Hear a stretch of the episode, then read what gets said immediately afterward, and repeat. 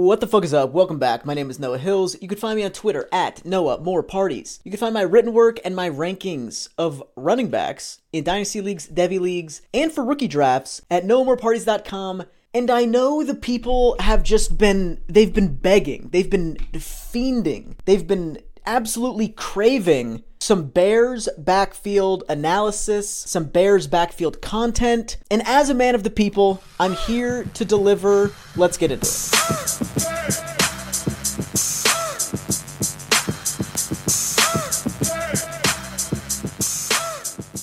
Uh, this Bears backfield.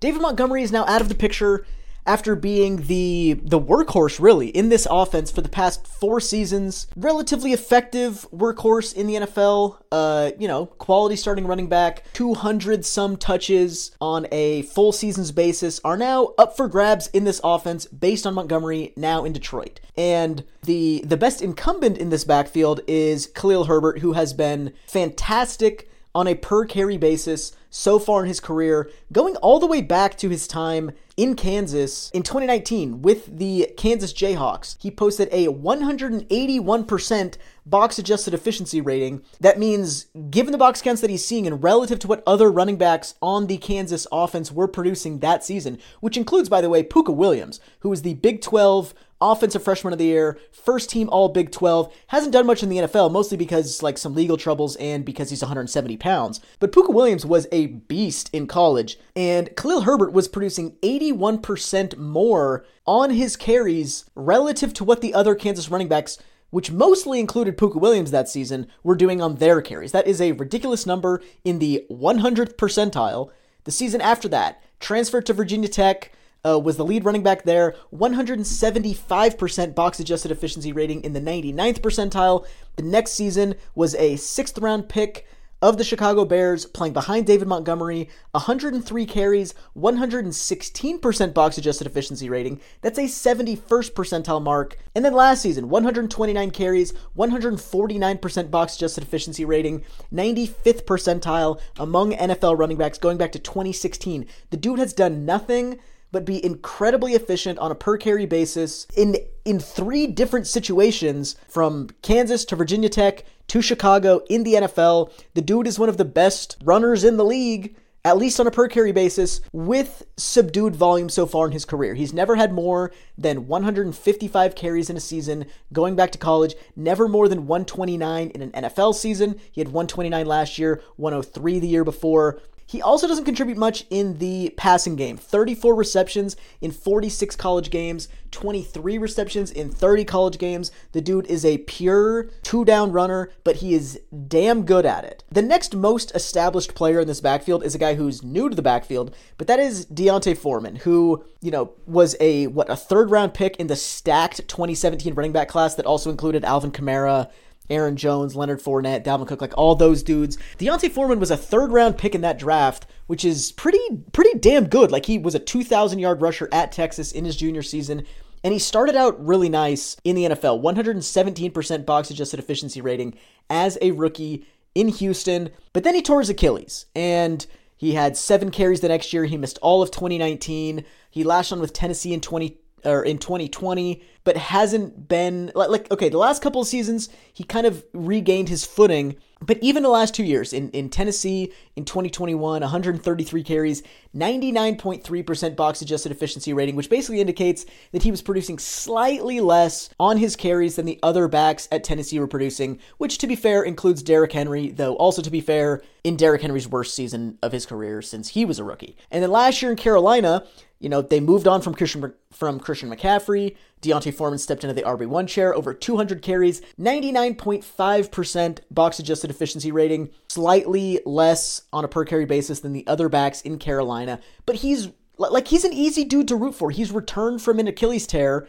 the kind of injury that often like ruins running backs' careers to now produce like replacement level production on a per carry basis, like that is objectively impressive. Like we we like to see that. He's been right around the 50th percentile in box adjusted efficiency rating in each of the last two seasons, but there are some like ancillary metrics. Rushing yards over expected last season 0.25 rushing yards over expected per attempt in 2022. I think that put him in the top 20 in the league. So based on that metric, he was fairly decent last year. He was also 15th in the league in yards after contact per attempt according to playerprofiler.com, 17th in the league in breakaway run rate according to playerprofiler.com. He's a big play guy who breaks a lot of tackles, but he's not a very he doesn't provide much like consistent output on a carry to carry basis. His relative success rate, which is similar to box adjusted efficiency rating, but it's a rate stat. It measures how often are you producing positive outcomes on your carries relative to what other guys in your offense are producing and adjusted for the box counts that you're running the ball against. Last year, negative 3.8%. The year before, negative 0.2%. And then in 2020, 2018, and 2017, he was at least negative 4.6% in each of those seasons and well below that in the two others. Like since since entering the NFL, even in his healthy rookie year and in the two decent seasons he's had since recovering and coming back from the from the Achilles injury, he's never produced positive outcomes on a per carry basis more often than the other guys in the offenses that he's been operating in. He that's just not his game. He's a big play guy who breaks tackles and is efficient according to some metrics, slightly below average in efficiency according to some other metrics, but has never been like a reliable down to down consistent guy. That makes him a a, a lesser but like and a little bit redundant runner stylistically, even though he's like way bigger, he's a little bit redundant to what Khalil Herbert brings to this offense as like a pure two down back who is like an explosive guy. He doesn't really fit the David Montgomery mold, even though he and David Montgomery are both like big tackle breakers. David Montgomery provided value to this offense, especially last year in like the Justin Fields version of this offense that I anticipate we'll see going forward. David Montgomery provided value in that version of this offense by being super consistent on a down to down basis. He had a relative success rate of 6.2% last year, just really good, like really reliable output on a per carry basis. So he was doing that. He's also a good pass blocker. He's got good hands. So he was just like in the same way that like Brian Robinson provides value to the to the Commanders by filling in all the spots where Antonio Gibson, you know, kind of has his his his shortcomings where he's like not a consistent decision maker, you know, isn't a great pass blocker, you know, things like that. David Montgomery you can plug him in and know that he's not going to fuck up. He's going to keep you on schedule. He's going to move the chains. He's going to pick up the blitz when he needs to. He's going to catch the ball when it's dumped off to him. That's not D'Onta Foreman. He's a he's a decent, probably two down runner, not as good as Khalil Herbert, and he also doesn't do the things that David Montgomery did to provide value in this offense. But a guy who does do that, at least hypothetically, based on what he did in college, is Roschon Johnson, who relative success rate was awesome in college. Last season, 3.2% on a team with Bijan Robinson on it. He had a positive relative success rate of 3.2%. And the seasons before that, 4.6, 11.7, and 4.4%. That's between the 65th and the 97th percentile each of those seasons. That's ridiculously good on teams that had Bijan Robinson on them, and before Bijan had Keaontay Ingram on them, who is a stud college runner who, you know, was a, a, workhorse at two different colleges, wasn't great in the NFL last year, but he's like an NFL quality talent. Roschon Johnson has a history of producing, you know, consistently on a down to down basis above and beyond what other you know, talented running backs have produced in the Texas offense. Never been super efficient on a per carry basis. Like, that's not really his game either. Um, in the same way that like Brian Robinson isn't going to make a lot of big plays and you know run it six yards per carry, but he's going to produce reliably on a down to down basis and keep the chains moving. That's what Roschon Johnson does. In- incredibly consistent relative to talented backfields. He's also 225 pounds. His missed tackles forced per attempt mark from college is in the 98th percentile. He ran a high 4.5 in the 40, uh, 64.1 career pass blocking grade from PFF. That's solid. Um, and as a pass catcher, never below the 75th percentile in route diversity, like the the amount and, and types and variety of routes that he's able to run successfully. Above the 75th percentile in every year of his college career, he was being targeted at an above average rate on a per route basis throughout his college career and his 88.9% true catch rate, which only looks at the targets that are catchable. He's catching nearly 90% of those. That's higher than the career marks for both Jahmyr Gibbs and Deuce Vaughn. So this is a workhorse sized dude who breaks tackles, produces consistently on the ground, is not super fast, but pass blocks well, runs decent routes, uh, earns targets on those routes, and catches the ball cleanly. Like, this is as close to a one for one David Montgomery swap as the Bears could have found in this running back class. And I think Roschon Johnson is the perfect complement to a guy like Khalil Herbert, who is an explosive two down. Save big on brunch for mom, all in the Kroger app. Get half gallons of delicious Kroger milk for 129 each, then get flavorful Tyson natural boneless chicken breasts for 249 a pound, all with your card and a digital coupon. Shop these deals at your local Kroger today or tap the screen now to download the Kroger app to save big today. Kroger, fresh for everyone. Prices and product availability subject to change. Restrictions apply. See site for details. Runner who maybe shouldn't get a ton of volume. Like the, the volume that Khalil Herbert has seen so far in his career, going back to college, has been perfectly calibrated. He's a 100 to 150 carry guy, and in that range, he's able to produce super efficiently. He he deserves to get that many touches, but any more as a slightly undersized guy who doesn't contribute on third downs and things like that, probably doesn't need more volume. And if he did get it, I think there's a decent chance that he would lose some of his like there'd be diminishing returns on the value he provides as an as an efficient and explosive runner if he were to be thrust into some sort of like workhorse 20 touch per game role over like more than, you know, a few weeks at a time.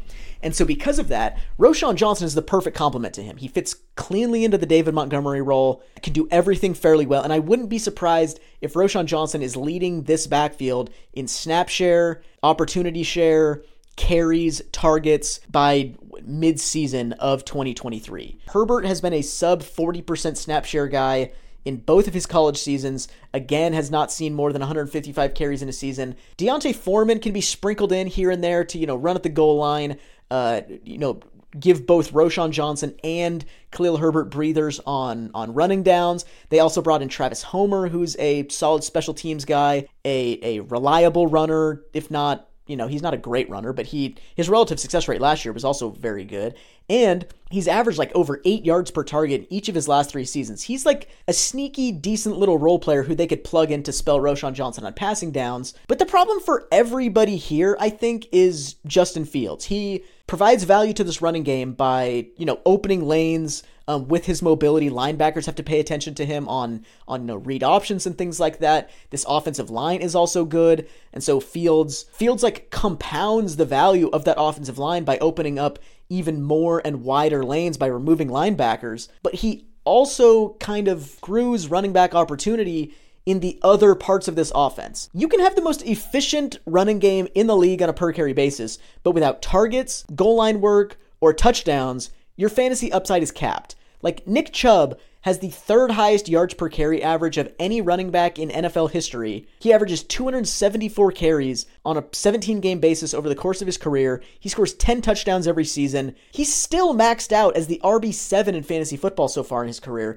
because he doesn't catch passes. Like, you need other things besides just being one of the best running backs in the league um, as a runner. J.K. Dobbins scored nine touchdowns and averaged six yards per carry in his rookie season in 2020 on a Khalil Herbert type workload, and he still averaged fewer points per game in that season than last year's RB29 did in 2022. Like, you need more than ripping off a bunch of long touchdowns and being super efficient on your 150 carries. Like, you just need more than that. And the more that you need is largely unavailable in this offense because of the presence of Justin Fields. Last year, the Bears offense had 20 rushing attempts inside the five yard line. Justin Fields had 10 of them. He converted five of them, which made his touchdown conversion rate from, you know, inside the five better than the league wide average. So I'm not sure why the Bears would go away from that going forward. But Khalil Herbert was next on the team with six. So David Montgomery didn't even have more than that. And the six that, that Khalil Herbert had tied him on the season long totals list with like Kenny Gainwell, Latavius Murray, Melvin Gordon, dudes who are not even close to like their team's, you know, bell cow runners. There's not a ton of goal line volume available in this offense, even if they improve. Like they added Darnell Wright, uh, DJ Moore, Chase Claypool. This this offense is probably going to improve, but this is the same you know offensive coaching staff that they had last that they had last season. And given that Fields was good at the goal line, I don't know why there would be some philosophical shift in how they're doling out goal line carries, and that's on top of the fact that Fields doesn't throw the ball to running backs. In college, J.K. Dobbins was the only running back that Fields had at Ohio State who had more than 17 carries in a single season And Justin Fields targeted J.K. Dobbins 14% less often on a per route basis than running backs get targeted on a per route basis, like across college football. Uh, that's a 20, that's a 32nd percentile mark. So very low per route target rates going back to college. And in the NFL, Fields has targeted running backs 17% less often on a per out basis than NFL wide averages. That's a 24th percentile mark. So every situation we've seen Justin Fields in, going back to his time at Ohio State, he has not targeted running backs at even close to average rates. And the league wide per dropback scramble rate in the NFL is 4.6%. NFL quarterbacks take off and run on 4.6% of their dropbacks on average. Justin Fields scrambled on 15.8% of his dropbacks last season. That's like four almost four times the the NFL wide average. And he was the only full-time starter among guys who had at least 300 dropbacks last season. Justin Fields was the only guy in the entire league who scrambled on more than 10% of his dropbacks, and he did greater than 50, greater than 50% more than that.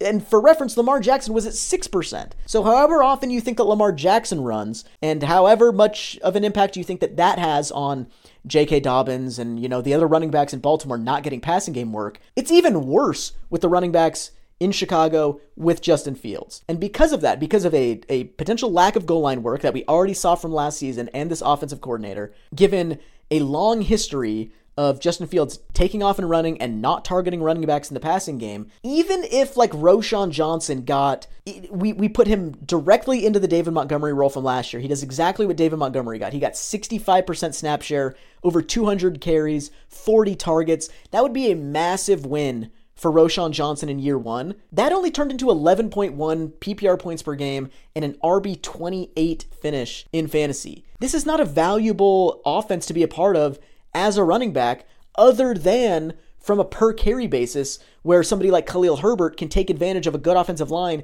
and a quarterback occupying linebackers to like rip apart defenses on a per carry basis. A regular fantasy starter in this offense, as it currently exists, is going to have to have like Jamaal Williams level goal line volume. And we already saw this offensive coaching staff not give their running backs goal line volume last season. So I don't think that's very likely. Like Roschon Johnson would have to get a ton of goal line touches in order to to score enough touchdowns to offset not getting all the the early down work and not being targeted often on a per out basis, even though he's a good pass catcher and who can pass block well enough to play on a lot of third downs. The other scenario is that Khalil Herbert would have to maintain his ridiculous efficiency while getting a big bump in volume to offset the fact that he doesn't contribute on passing downs. And it's probably not reasonable for him to either receive more volume given the presence of Foreman and Johnson in this offense. Like he doesn't need to get more volume. That's probably probably be a net negative on this offense if they just started feeding Khalil Herbert a ton. So that's not reasonable to expect. And it's also not reasonable to expect if he got more volume that he would maintain his ridiculous efficiency. Like I I don't see a whole lot of avenues for like regular fantasy utility out of the guys in this offense.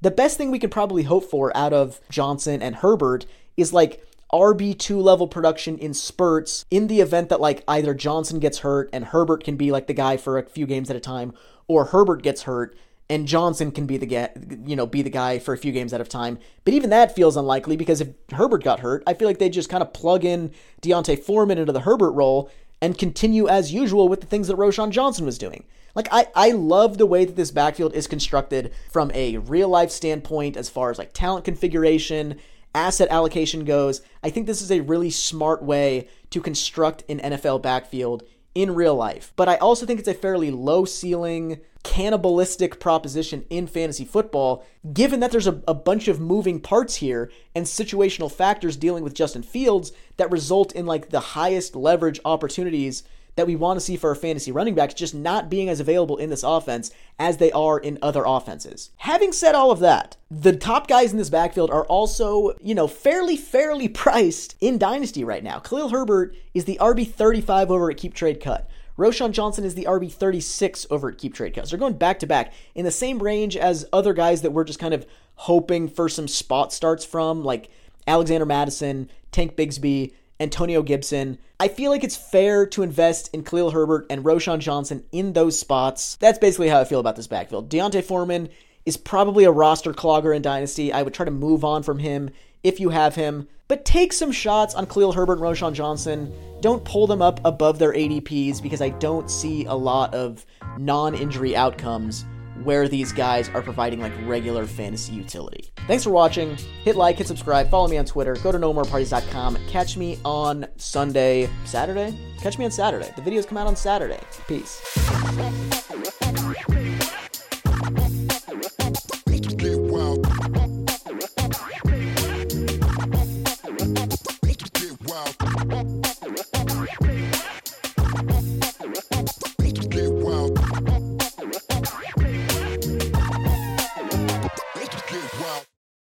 For the ones who work hard to ensure their crew can always go the extra mile, and the ones who get in early so everyone can go home on time, there's Grainger, offering professional grade supplies backed by product experts so you can quickly and easily find what you need.